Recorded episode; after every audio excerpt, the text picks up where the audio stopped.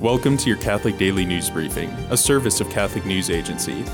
Listen on your smart speaker or wherever you get podcasts.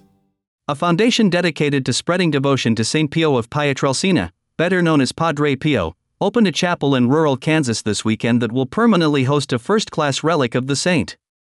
The plan is to inaugurate five chapels dedicated to the saint, each with a first class relic, across the United States in the four cardinal directions so that they form the shape of a cross on a map, with the Kansas Chapel forming the cross center.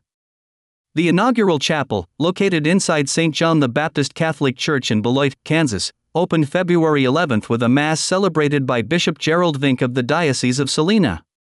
The plans for the four other chapels are still in the works. Padre Pio, born Francesco Forgione in 1887 in Italy, became a Franciscan priest around the turn of the 20th century.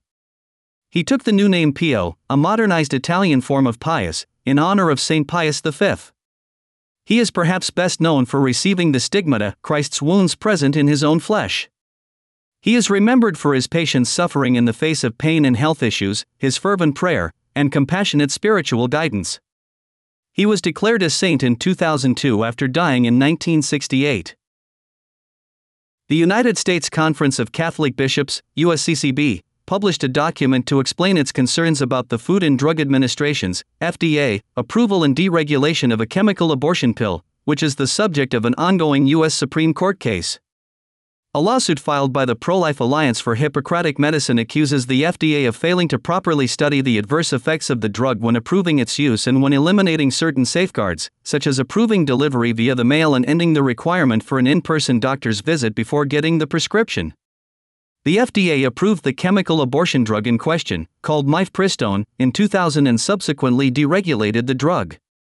The bishop's document cited a number of safety concerns, which included blood loss, infections, and even death, noting that the rate of adverse effects from chemical abortions is more than 5%, which is four times higher than first trimester surgical abortions. The United States Supreme Court agreed to hear the lawsuit challenging the approval of the abortion drug and the subsequent deregulations. Catholic bishops in Nigeria's Ibadan Ecclesiastical Province, IEP, are alarmed by the recurrent and pervasive security challenges in the West African nation, which they compare to a battlefield characterized with hostility and killing. Life in Nigeria, they lamented, is fast becoming an ordeal for millions of Nigerians because pervasive poverty, driven by the harsh environment, has driven many to desperation and even suicide. They called on elected officials not to make excuses about problems but to change things for the better, saying, away with insensitive aides who furnish the public with lies and innuendos in order to mitigate government failure in the face of the recurring disasters. Appealing for urgent action to save the Nigeria ship from sinking, the bishops lamented that much vaunted renewed hope is turning to utter desperation in many places and there is not much time left. Katalin Novak resigned as president of Hungary on Saturday amid protests over her decision to pardon a man last year who had been convicted of hiding a string of child sexual abuses in a state run children's home.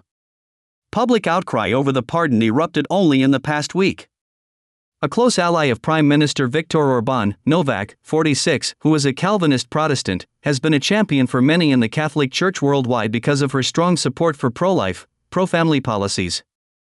A mother of three, she was the first female president in Hungary's history and the youngest person to ever hold the office. With 40 pardons granted in the year 2023, Novak is, according to national media, the greatest dispenser of pardons in recent Hungarian history. Today, the church celebrates St. Julian the Hospitaller, or the poor man, who came from a wealthy, noble family in the early 4th century and is a popular saint in Western Europe. According to a legend, while Julian was a baby, he was cursed to one day kill his own parents, which he did. He swore to devote the remainder of his life to good works. He and his wife then undertook a pilgrimage to a distant country where he established a hospital. The hospital was near a river that was frequently crossed by people prompted to travel by the Holy Crusades. People frequently drowned crossing this river, so Julian took responsibility of ferrying travelers across and tending to the sick. Julian is considered the patron of ferrymen, innkeepers, and circus performers.